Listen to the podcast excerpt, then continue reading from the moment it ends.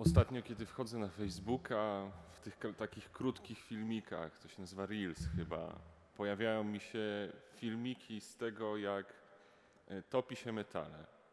Nie wiem, co wam się po pojawia, jak was y, sprofilowały algorytmy Facebooka. Mnie pokazuje Facebook e, topienie metalu. Swoją drogą to jest naprawdę y, jakoś taki przyjemny widok, kiedy ten rozgrzany do czerwoności piec lub piecyk y, hutniczy y, pochłania najpierw y, stały kawałek metalu, bryłkę albo jakiś przedmiot, a potem mamy y, płyn taki zupełnie żwawy, jak podobny do, do, do, do, wody czy do jakiejkolwiek innej cieczy.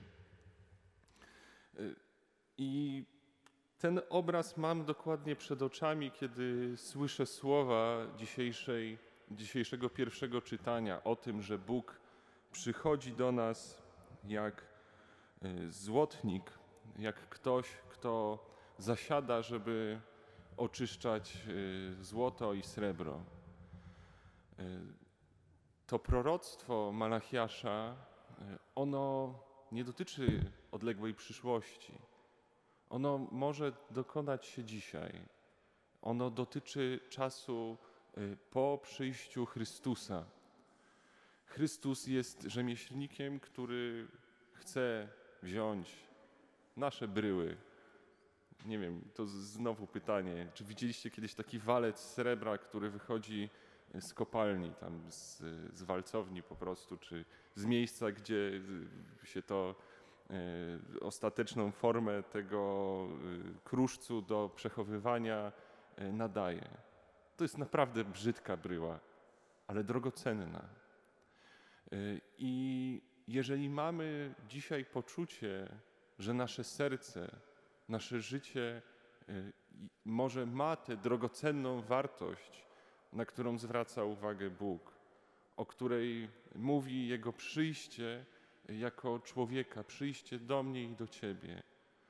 Jeżeli mamy takie poczucie, że może i nasze życie jest drogocenne, ale jest brzydkie jak ten walec, który wychodzi z kopalni, jest nieporęczne, nieforemne, nic nie da się z nim zrobić sensownego, to pomyślmy o tym, że Bóg jest wybitnym rzemieślnikiem i dla Niego przetopienie tego walca i uformowanie według y, Jego pomysłu, czy wedle jakiegoś planu, które za, za, zawiera w sobie piękno, nie jest problemem.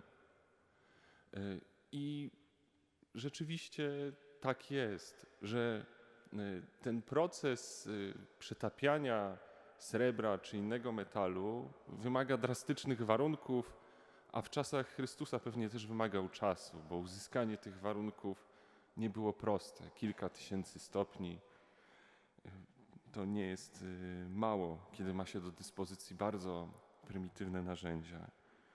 Ale Bóg jest posiadaczem czasu. On jest jego właścicielem, ma go pod dostatkiem, będąc sam wiecznym. Nigdy się nie znudzi tym, żeby pracować z nami nad naszym sercem i nad naszym życiem.